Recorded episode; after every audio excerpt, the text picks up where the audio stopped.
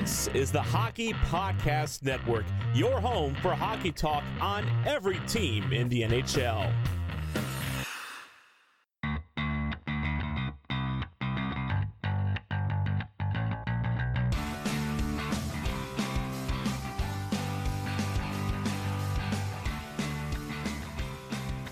Welcome to episode 45 of the Tip of the Iceberg podcast, brought to you by the Hockey Podcast Network, where I, Nick Berlansky, along with you, Nicholas J. Horwat, talk to everybody else, our loyal listeners, about the best minor league hockey team on the market, the Pittsburgh Penguins.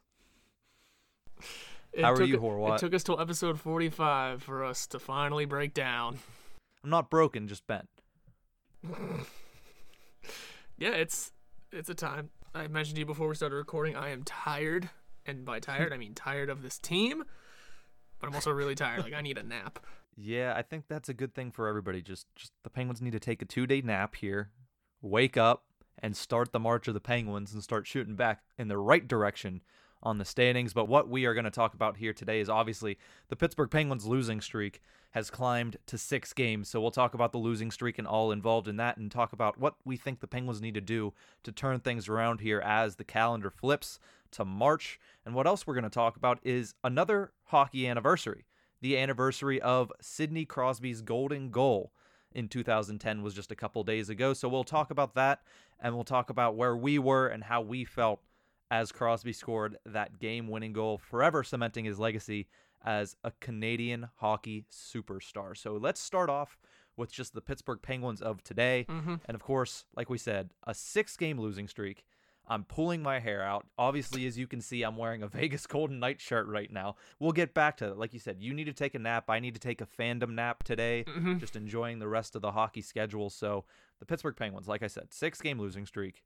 It began as soon as they caught and passed the Caps for first place in the Metro. So, is there anything there, do you think? Or is it just happened to be that they decided to flip a switch and have one of the worst runs of the past 10 years right as soon as they caught the Caps for first? Uh, genuinely, I think it may have just been some irony. Like, it's. It's not that it was this was bound to happen, but we haven't really had a cold streak at all this year, so something was gonna come up at some point. I don't think any of us expected six games worth of it though. In regulation, too. Yeah, and not even like good games. Like they were some of them have been pretty brutal. The last win for the Pittsburgh Penguins was about 10 or 11 days ago on a Tuesday night against Toronto in Pittsburgh. That's the game the Penguins won 5 to 2, had a 5 nothing lead and then did nothing in the third period against Toronto. Mm-hmm. But following that win, which like I said, put the Penguins in first place in the Metropolitan Division for the first time since way back in October when there really wasn't many games and many of a sample size to actually care. After that win, 4 to nothing loss at Toronto. 5 to 2 loss at home versus Buffalo, a 5 to 3 loss at Washington last Sunday.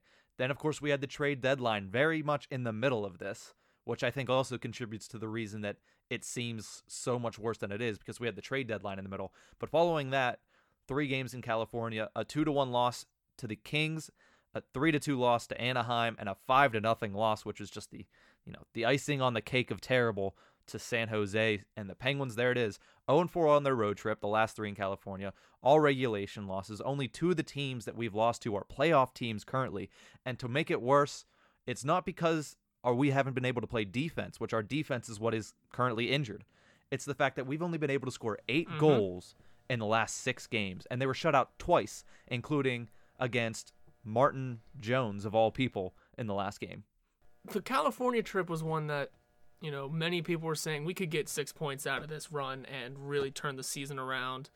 I mean, shit, I said that. Yeah, Boy, was I wrong. we all were. Like I'm thinking, whenever we go, you know, we lose to LA and Anaheim, I'm like, all right, maybe we can still pull at least a win out. It's San Jose. Like something's got to turn because. But I guess not. Five nothing. I never turned a game off so quickly in my life. By the way, after that Really? third goal, I, I I don't know if the remote was already in my hands. but as he was shooting it, I think I was reaching up to turn the TV off. I When it also happened. had to, you know, get to bed to go to work, but or this morning. But Such a good employee, Horwat. Such a good employee. oh yeah, I mean, I got a few things to that I put on the fan to discuss at the end of this conversation anyway. But it's not like we're not trying. I'll give them that because I mean, in those three games in California, which probably are the only three games I'm going to discuss, I probably won't dig too far back into the Washington or Yeah, we've already discussed we those discussed ones on our yeah. last episode. So go back and listen to episode 44 if you want to hear us talk about the the first three games of this Yeah. embarrassing losing streak. So now we're going to talk about the next three games of the embarrassing losing streak. yeah. I mean, in LA we ripped off 36 shots, which is a lot, and then in the next two, 30 and 30, which is still a pretty good amount. So it's not like they're not getting pucks on net. It's just I don't know if these are just bad chances, and on top of all that, we're getting you know a ton of shots, but no power play activity whatsoever. One in t- one for 12 in the three games in California, which is a one for five night in uh, Anaheim. So it's more than just you know our defense, which people can blame the defense all they want. Yes, not having Dumoulin and Marino is hurting. Jack Johnson on the first line goals. sucks, but you still have to score goals. Yeah, That's the bread and butter of this team. It's similar to the 2012-13 team that this team is built on goal scoring. And if you lose 2 to 1 or 3 to 2, you can't blame the defense whether or not it's injured or not. You got to score more goals, especially with players like Sidney Crosby and Evgeny Malkin. Like this is something that throughout their career we have said so many times whenever they fail to score goals and have these droughts because it is a drought. It's not something that's going to define the season. It could be if they let it turn into that. Right. But as of right now, it's just a six game losing streak. It's just the timing of it is what makes it sound worse, is because you were in first place when this started. You're now in third place behind not only Washington, but the Philadelphia Flyers, who are currently on a tear.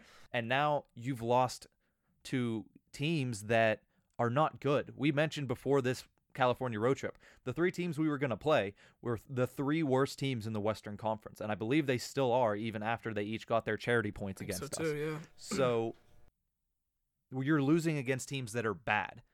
And not just bad. You're losing to teams that are really bad. The LA Kings literally threw out their futures team, which is basically their AHL team, saying, We're letting them get experience. And they go up and beat the Pittsburgh Penguins, who are supposed to be a top 10 team in the NHL. Hmm. now, I get you mentioned they did outplay the Kings in the, that game, ripped off 38 shots, and Cal Petersen just had a really, really good game. He also got some very lucky bounces, but when it's six straight losses, Yeah. saying we controlled the pace of play and we played them, we outplayed them is not enough at Yeah. this point of the season. You need to get points, at least a point. We didn't even get a single pity point during those six games.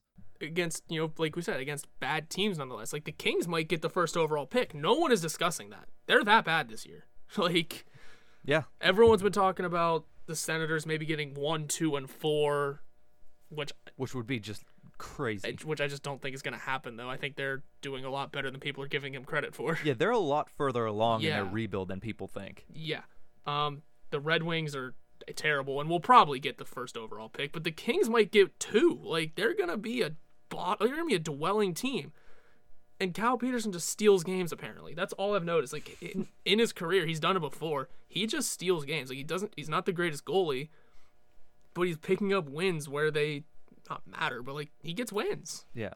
And he's a good goaltender, and he was thrown to the minors there for a while because of Jack Campbell. Now Jack Campbell's gone, Yep. and they're certainly not going to play whoever else they have in there. They're going to put Cal Petersen there, and they have Jonathan Quick, which is still you have to give a lot of credit where credit is due. They're splitting the time with Jonathan Quick and Cal Petersen. They realize that the time and the clock on John Quick is slowly ticking down, Yep. and they're trying to get a nice young team going together, and they do. We saw that first goal against the Penguins was all young guys on the power play unit. It wasn't the Anze Kopitars, the Drew Doughtys. It was Blake Lizotte. It was Martin Frk who shot that 100 mile an hour slap shot on, into the side of the net, which was ridiculous. They're going to be a good team again, and they're in the midst of a rebuild. I'm not saying that they're anywhere close to getting to the point where they can make a playoff run in the coming years. Obviously, this season, there's not a chance, but as far as the Penguins are concerned, those are the types of teams you still need to beat. Yeah, And you need to beat bad. You can't lose to those teams. exactly, and it hurts. I mean, you had mentioned before that I don't know how much you know further up we want to go, but you had mentioned before that we shouldn't be letting this define our season, which you know you're obviously right because that's mm-hmm. no this season's about. The season is about essentially how many injuries we've had and overcoming them to be a winning team. Mm-hmm. Honestly, this six game losing streak is something we should we would have expected months ago. Yeah. Like if we would have been down Crosby and Malkin and hit a six game losing streak, would have been like, yeah, this makes sense. but now we're But getting now healthy. you're getting everybody back, and We you're made good it. It makes, trades, it, it makes yeah. zero sense. Um, but and especially when you get players like Marleau and Sheary and Rodrigues added to the lineup, you start to think that, and we'll talk about this a little bit later. Maybe you overmoved stuff at the deadline. Not that you gave away too much, or not that any of the individual trades were not good trades. They, I feel like they were still all good trades, and we'll get into it. But maybe you made too many moves. Maybe you switch it up a little too much for this lineup. That's something we'll get into in a little bit. I also wanted to mention, but they haven't played a full 60 minutes of hockey in a long time. I can't remember the last game they played a full 60 minutes of hockey. Definitely not against Toronto. The last time they won a game. So it's it's been a long time. yeah, people forget that Toronto put up two unanswered in that game. And completely outplayed the Penguins in the third period. Yep. The Penguins looked like it started the six game skid and they played probably worse in that third period than they did in some of these games that they lost. Yeah, Or does this losing stretch change the way you see the Pens trade deadline moves? the deadline moves. No, I mean, it's hard to get acclimated when your first three games in a new uniform are road games. Yeah. nonetheless, road games for most of them, at least road games for teams that you've never played with before. Marleau's an exception there because you know he got lucky with that. That's a difficult situation. I know Zucker's relatively new and been around, has played a couple games. He's played a few home games, but I mean he's been the bright spot so far from our acquisitions. It's kind of rough watching Sheary at this point already, but um, I was like I was gonna mention a few polls I did for the fan like, at work today. One of them was who are you most excited to watch, win or lose? Who are you most excited to watch going forward? I was thinking Marleau because he's probably got the most to fight for right now out of those four that we brought in. Maybe his last year, once his Stanley Cup, he's got the most to fight for. I'd say he's probably the biggest uh, one. But uh, people are looking forward to, to Zucker on this team, which I understand. Yeah, and you look at so far, he scored both goals in Anaheim. And the way that him and Crosby feed off of each other has been, even though we've lost all six of these games, and a lot of the play has not been good and not been good to watch if you're a Pittsburgh Penguins fan, the way that Zucker and Crosby have played together is something that you should take out of these games. And we keep hammering home Zucker and Crosby's the bright spot. Zucker and Crosby's the bright spot. It's because they are.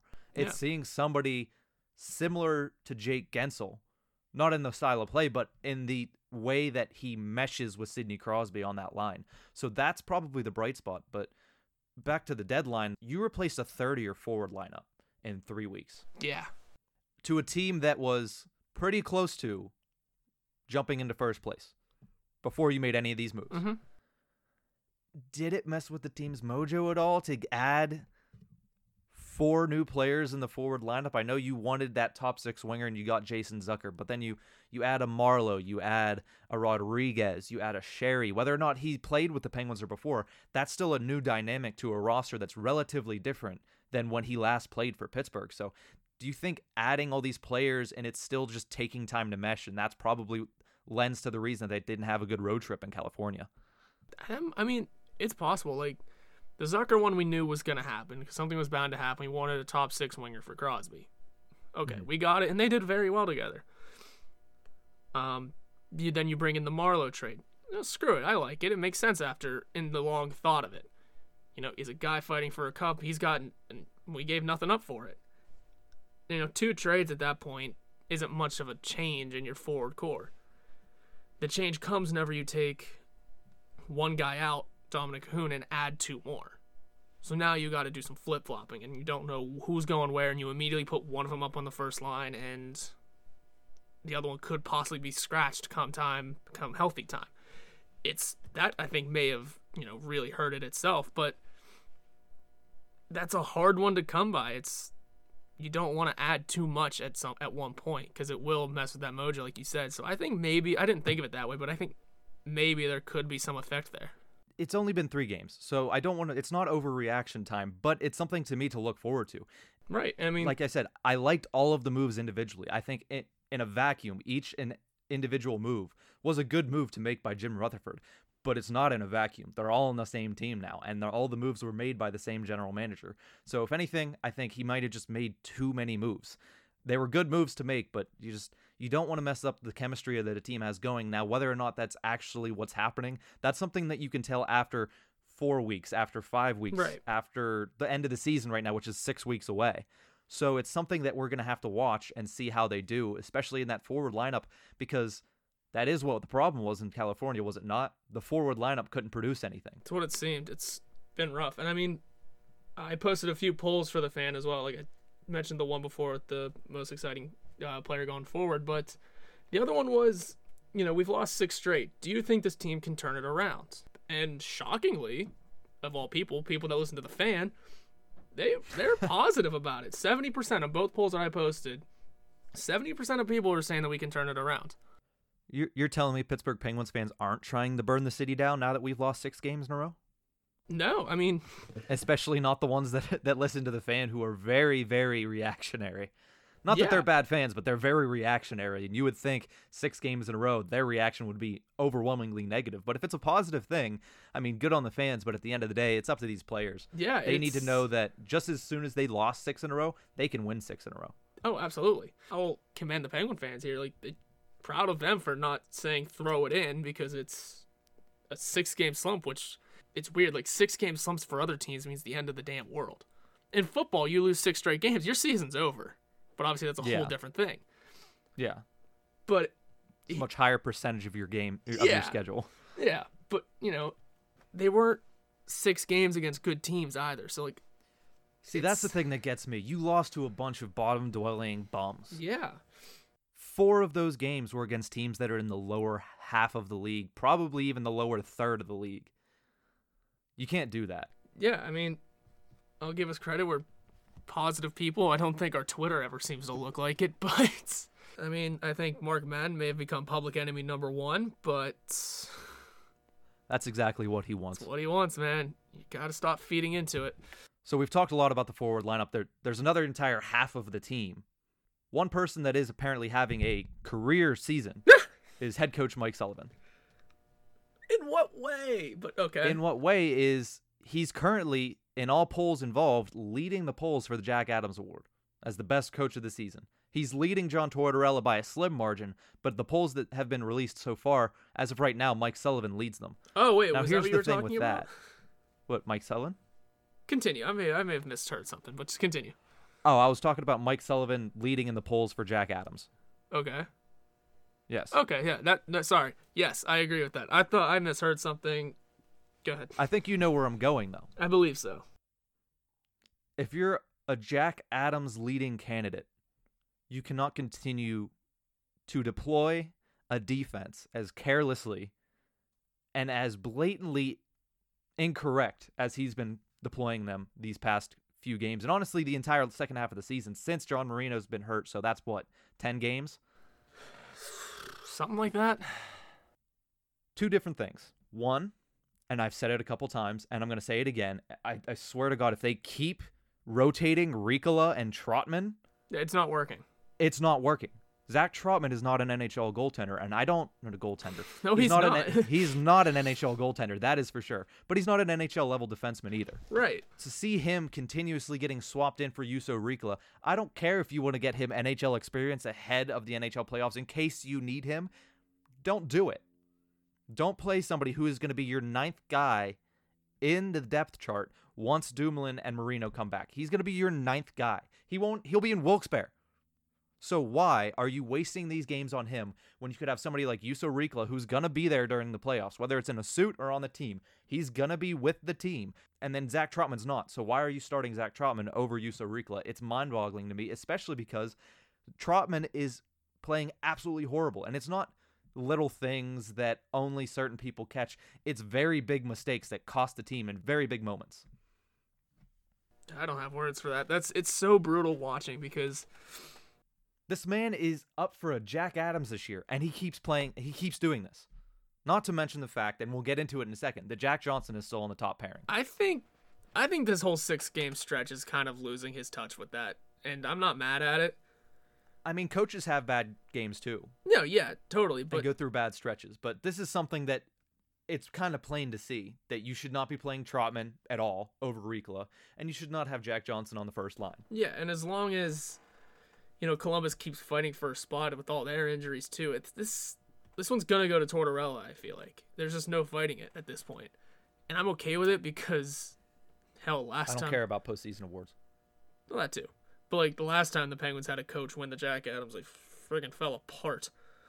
So I'm not totally mad at it superstition wise. Otherwise, it's I just don't think the six game stretch will help his case for that.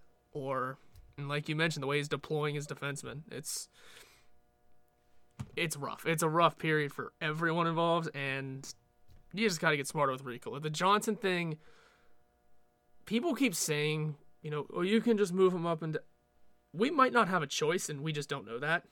Like, this is something that like that's an in the room situation that we don't know what the coaches are thinking, talking about, and discussing in terms of deploying Johnson on the first line.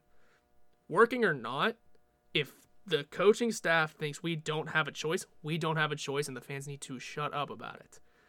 Because every time our starting lineups get tweeted out, the entire comment section is metrics about Johnson. I'm sure the Penguins are going to read that and immediately go change their lines. That's all I'm saying. Yeah. Like, Exactly. They're going to react to the fact that the fans react. That doesn't really make it to the room. People don't really. Whenever you do that right after every time, you know he's going to be on the first line as of right now. Until Yeah. Dumoulin comes back, Jack Johnson's going to be on the first line.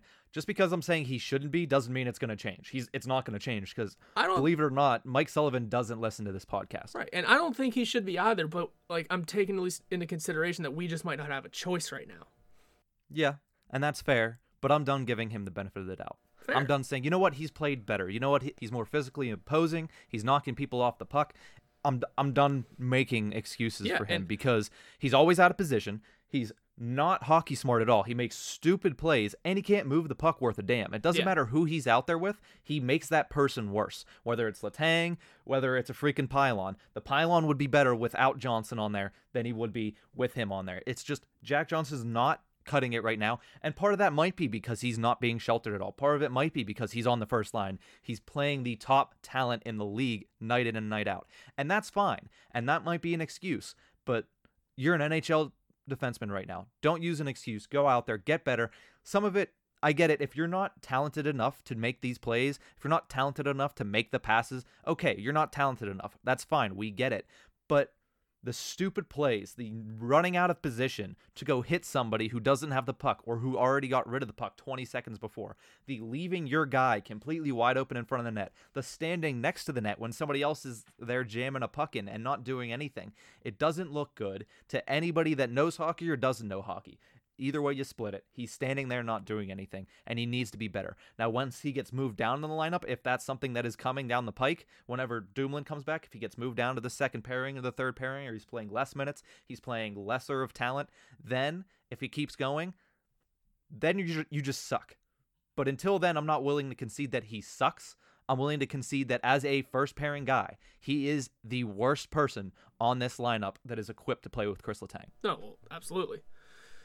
Maybe Zach Trotman, but Maybe Zach Trotman, but then again, he shouldn't even be in Pittsburgh anyway. He should be in freaking Wilkes-Barre, maybe even Wheeling. Yeah, that's a little much. and I'm not going to disagree with anything you just you know ranted on about because it's you're right. He he doesn't work on the first line. I'm just seeing the I'm not out here giving him the benefit of the doubt either anymore. It's just a matter of we don't know what the coaching situation is inside the room, which we shouldn't is a good thing.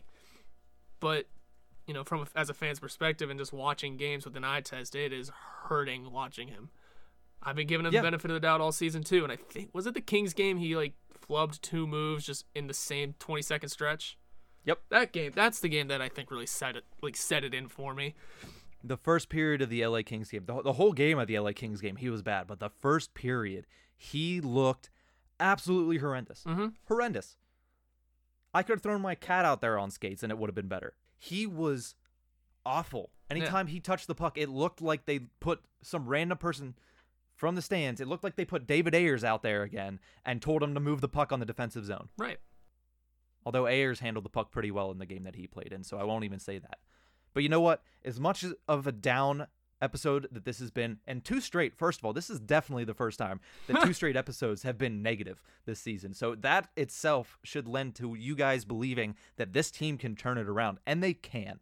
Like, I'm not mm-hmm. going to say that the season is over. And we've said multiple times this episode, we're not saying the season is over. We're saying these last three games has shown us a lot of issues that need to be filled. Before during the season, when we said, What's the Penguins' biggest weakness? we'd say, Well, you know what? They're playing really good. They haven't really shown many issues. There's a lot of issues with this team now. Yeah. We can't say that there's not many issues anymore. There's a lot of issues with this team. You better fix it. They're coming home. They're still playing weak opponents as of right now. So Yeah. if you're going to turn it around, turn it around now and start getting twos and start at least getting the pity point because if you don't start getting the pity point, you're in third place in the Metropolitan Division right now. We're a which- point out of being out entirely, I think, or two points out from being out entirely almost. No. Four out from be- playoffs? four four from We're being out five up, I thought, of the last team. Wait, so it's as of right now, as of this recording, it's we have 80, Islanders have 78, Columbus has 76, and then Carolina 75. So, So we we just need to be have more than Carolina though.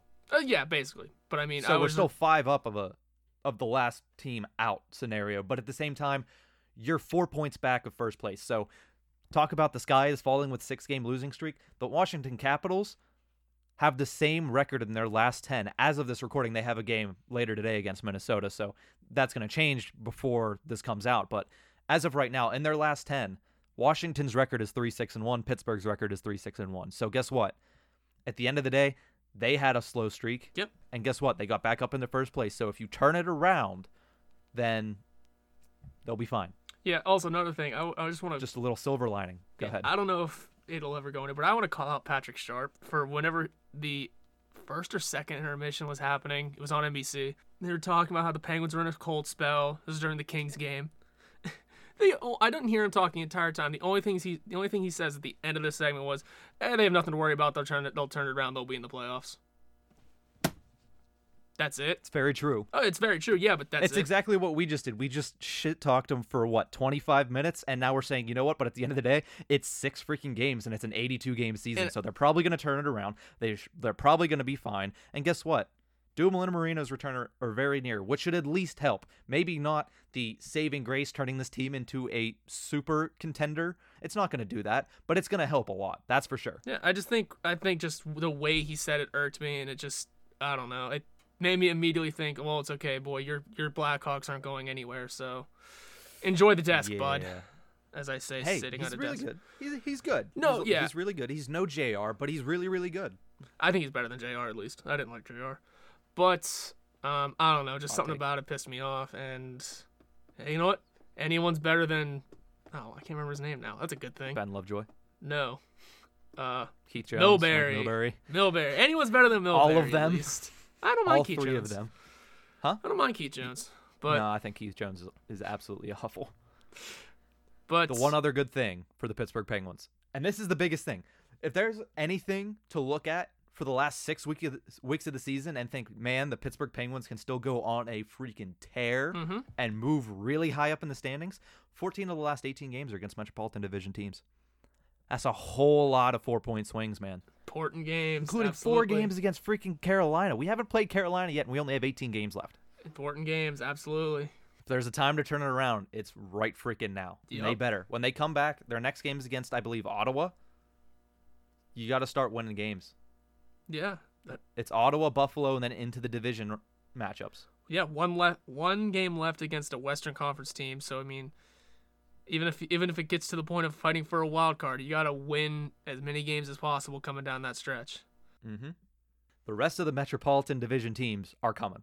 Yeah, You see what Philly's doing. Even the Rangers, before running into Philadelphia this past weekend and losing two straight to them, even the Rangers were on a hot streak, won, I believe, nine straight road games, which is ridiculous. And they're fighting for a playoff spot now. we just gotta buckle down. Now's the time to do it. Or would you like a chance to win a $200 gift card to coolhockey.com? Absolutely. Wouldn't it be great? $200 to coolhockey.com. Well, guess what? All of our fans, all of our listeners have the opportunity now. The Tip of the Iceberg and the Hockey Podcast Network have partnered with Tankathon and Cool Hockey to bring you our first ever draft lottery contest.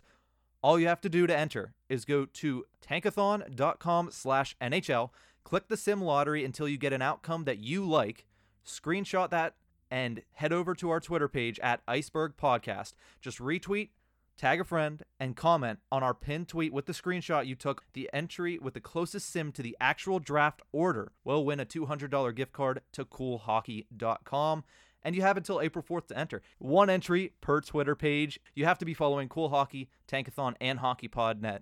But still to come, we're going to talk about another Olympic anniversary as it has been 10 years since the Penguins captain Sidney Crosby netted the golden goal for Team Canada. We'll be right back. You're listening to the Hockey Podcast Network on Twitter at HockeyPodNet. New episodes every Monday and Thursday. Download at the hockeypodcastnetwork.com or wherever you get your podcasts from. Welcome back to the Tip of the Iceberg podcast, episode 45. We've done a lot of shit talking on the Pittsburgh Penguins for the second straight episode here at the Tip of the Iceberg. My name's Nick Berlansky, joined by Nick Horwat.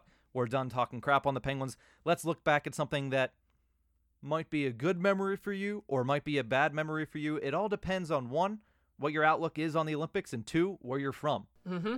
It is the 10th anniversary of Sidney Crosby's golden goal on February 28th, 2010. Sid scored the OT goal, capping off a 3 2 win for Team Canada over the United States in the Vancouver Olympic Games. The U.S. tied the game at 2 with just 24 seconds left on goal by Zach Parise back when he was worth buku bucks. The U.S., as you mentioned in your article, Horwat, the U.S. has still not won a gold medal since that crazy 1980 Olympics. So, do you personally remember where you were when this happened? My living room. I was watching the game. I was 2010, so I was probably. Uh, wait, Now I'm not gonna be able. to How old are you now? How- Just subtracted by 10. Yep, that'll do. oh, I was 12, about to be 13. Yeah, I was just sitting in my living room. I remember at the time I didn't really, I wasn't too in, interested in it being a rooting for my country kind of deal. I fit even at the time I was thinking if anyone was to have that goal, it'd be Crosby. Obviously, it happened, and Mhm. you know you had mentioned the fans being a part of it. Actually, before I continue, you go ahead. Where were you? Because I was just in my living room watching the game. Uh, I was at Planet Ice in Johnstown. I just finished up a free skate, got off the ice, and watched the ending of the game. I didn't I didn't see the entire first half of the game, but we watched the second half of the game at the rink. We were actually upset, you know, Yep. even though it was Sidney Crosby. And we'll get into this next part that you started getting into. Yeah. It's I mean, how did you feel watching your favorite franchise player beat your home country? Like you said, it's not really about it wasn't about the country at that point in the Olympics. You were more excited to see, wow, Sidney Crosby, the Pittsburgh Penguins guy yeah, just scored the, the game winning goal. And I agree. If I if it was gonna be anybody, it better have been Sidney Crosby. Yeah, it's it was a weird situation. So I can remember at the time the Penguins had a home game like two or three days later, like their first Mm-hmm. game back from the Olympics. And there was talks of is Crosby Crosby, about to getting get booed? Yeah, and he ended up not being booed. I'm pretty sure, and and they definitely cheered for him because you know he scored one of the biggest goals in hockey history. Mhm. I think Paul Zeise was talking about it shortly after I put the article up on the fan. He's saying that the Olympics aren't really about country pride anymore because of the way people put so much love into their favorite players, stuff like that. And you want your fan favorites to win regardless of where they're from. He's not totally wrong about that, considering how many people were all for Crosby winning a gold medal even before it happened. I can remember watching the 2014 Olympics and, you know, hoping Canada would do something, mostly because, you know, USA didn't even medal that year. but um, it's it's definitely getting more, especially with the big sports like hockey. And I can't think of a summer sport right now that is like team wise. It's mostly just running and swimming. So yeah, when it comes to the big sports of the Olympics in winter, it's you know hockey. So you're rooting for your favorite players, regardless of where they're from, and it's definitely a different dynamic. Like we're gonna also get into when professionals are there. I think when professionals are there, it definitely does take away from the country pride thing because it's yeah, obviously uh, the NHL players being there gives it more attention and gives it more skill and ability. But when it's just amateurs, the way I see it is that restores a lot of the pride part of it, a lot of rooting for your country. Because you don't know almost any of the names. And I think there's way more competition in it. Because if you put the professionals in, especially in hockey, going to be pretty dominated by Canada, and there's no other way around that. Sweden will step in, Russia will still have its people, but it's something to really consider is that the amateurs make it competitive at least. And the way I would do it is this, and of course you touched on the next the last topic we're going to mm-hmm. talk about is whether or not the NHL should let their players participate in the next Olympic Games in Beijing 2022. And we'll get into that discussion. But you mentioned having these kind of no name players whenever there's not NHL players allowed to go to the Olympics. And that's what it was. Yeah. There's not many big name players. Ryan Donato, who is now a part of the Minnesota Wild, was the captain. You had Brian Gionta there, who ended up making him getting himself an NHL contract for a little while after the way he played in the Olympics. But it's all about the stage. If it's the Olympics and it's not NHL players, yeah, there's more country pride. And if you want more of a sample size to that, every winter there's the World Juniors. Yeah. That is all country pride. Yeah, no, That is hundred percent country pride. You watch the U.S. team when they beat Canada a couple years ago. You watch the the rivalry between the U.S. women's team and the Canadian women's team is probably one of the top rivalries in the sport right now. I can remember staying up and watching that gold medal game live whenever it was in Korea. I think we The Monique Lamoureux one. Yep, we may have been. God, me and the Tyler and James may. I forget what time that game was, but we were up at like two was a.m. pretty late. watching it. Yeah, I don't remember exactly what time it was, but the point being, whenever they don't have these mega superstars that already have a big fan following because they play in the NHL, that's where the pride in your country, that's where the rooting for your country comes into play. Now, let's shift to that final question. Do you think the NHL should let their players participate in the next Olympics? I vote yes. And there it's leaning towards that right now in the conversation between the NHL and the Olympic Committee. I would love to see just because seeing these teams. I looked back and watched the highlights of that game with Sidney Crosby's golden goal. Mhm. Seeing Scott Niedermayer, Sidney Crosby, John, young Jonathan Toews before we realized how overrated he was. seeing these lineups, it's something that you really miss. And yes, we have the World Championships every year, but at the same time, does anybody give a shit about the World Championships other than the players? Because that's the only reason I think they care so much is because they're getting withheld from the Olympics. and does anybody outside of Canada really focus on it? You know, day after day as well. No, I don't. I don't think so. Exactly. It's something that during the playoffs you see. Oh well, in the World Championships, this guy scored and this guy scored a couple goals. This guy looked pretty good, and that's fine and all. But at the same time, nobody really cares about the World Championships because it's Because none of the stars are there, most of the stars aren't there, or not accepting the invite. and it's also at the same exact time as the NHL playoffs, which is the best hockey Yeah. you're gonna watch. The IIHF needs to consider moving that. Because if you get people accepting the invite and not having it be during the playoffs, it might have a. I'm not saying it'll be on, you But- know, Fox Sports every night. I'm saying it'll at least be. There'll be a little the more attention given. at the same time, the reason I think all these players go so much is because it is during that time. Because even if they do tweak a bone, uh, at a, an ankle or tweak a knee or a shoulder here and there, they have four months to recover. Yeah. And I understand all that, but I'm just. That's just my perspective from it. But when it comes to the Olympics and it being amateurs, I get it having it, you know, be as a for a country, you want your best options. You want your best athletes. Mhm. Not giving them that opportunity hurts the country itself, and I get where they're coming from with that. Which is why, yes, I'm also going to lean towards letting the players in, because that's what the countries want for their teams to win and for their countries to win. As for me, I think, like I said, this is just my thought on it. It just being amateurs adds more country pride into it because it's more to fight for. Either way, it's interesting to watch. I think I lean more toward seeing who would win between Canada or USA if there's professionals involved. And then if it's just Honestly, amateurs, or Russia, Sweden, and Finland. Yeah. Those are the Power Five, and it's always fun seeing those guys go head to head. Yeah, and if you know if professionals are involved, it's gonna take away a little bit from me. I'll kind of more watch hockey than cheer for a country. If it's just amateurs, I'll be wearing my damn flag every night. Like it's how it is. That's just my opinion on it. And if it's wrong, I get it. I I see everyone's opinion on this because really, I mean, it's your opinion, so it can't really. I mean, people can say it's wrong, Yeah. but at the end of the day, it's it's your freaking opinion. It doesn't really matter. So Yeah. we both lean towards yes, the NHL should let their players Yeah. go to the Beijing Olympics because it's just a better product overall.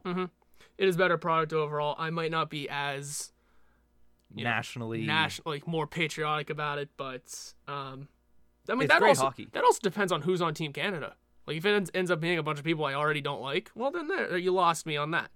Because I'm usually always torn between USA or Canada, regardless. That's just my view on it. I mean, people will have their opinions on it too. Just of course they should be their country pride, shit like that. I get it. I'm not here to argue with anyone. I'm just here to shoot my opinion out and say that overall, seeing Crosby score that goal ten years ago, regardless of who you root for, was one of the biggest goals ever, Mhm. and it will always be that. It hurts watching your country lose. It's cool seeing your hometown boy, hometown boy. You know what I mean? Your franchise guy be the one that does it, and you're in between on it. So, yeah, if you like, if you didn't like seeing your country lose and you wanted to boo Crosby, you had every right to do so. Root for whoever you want, and having the professionals in gives a better product. Having the amateurs puts more patriotism into it. That's Yep. the summary. That's summarizing it up right now. And even like you said, when Crosby scored, it was, damn, the United States lost. but hey, Sidney Crosby scored the goal, and that's gonna be a really cool moment to watch over and over again. Yeah, So. of course. But that's all for this one. You can follow us at Iceberg Podcast on Twitter. Our show is brought to you by the Hockey Podcast Network. You can follow them on Twitter at HockeyPodNet. Every team, everywhere, and let's hope to God the Pittsburgh Penguins decide to start playing like an NHL team again because, like we said, only 18 games left in the season. You got to make a move. We'll see if the March of the Penguins starts out well against Ottawa on Tuesday. Whew. So have a good one, Pens fans.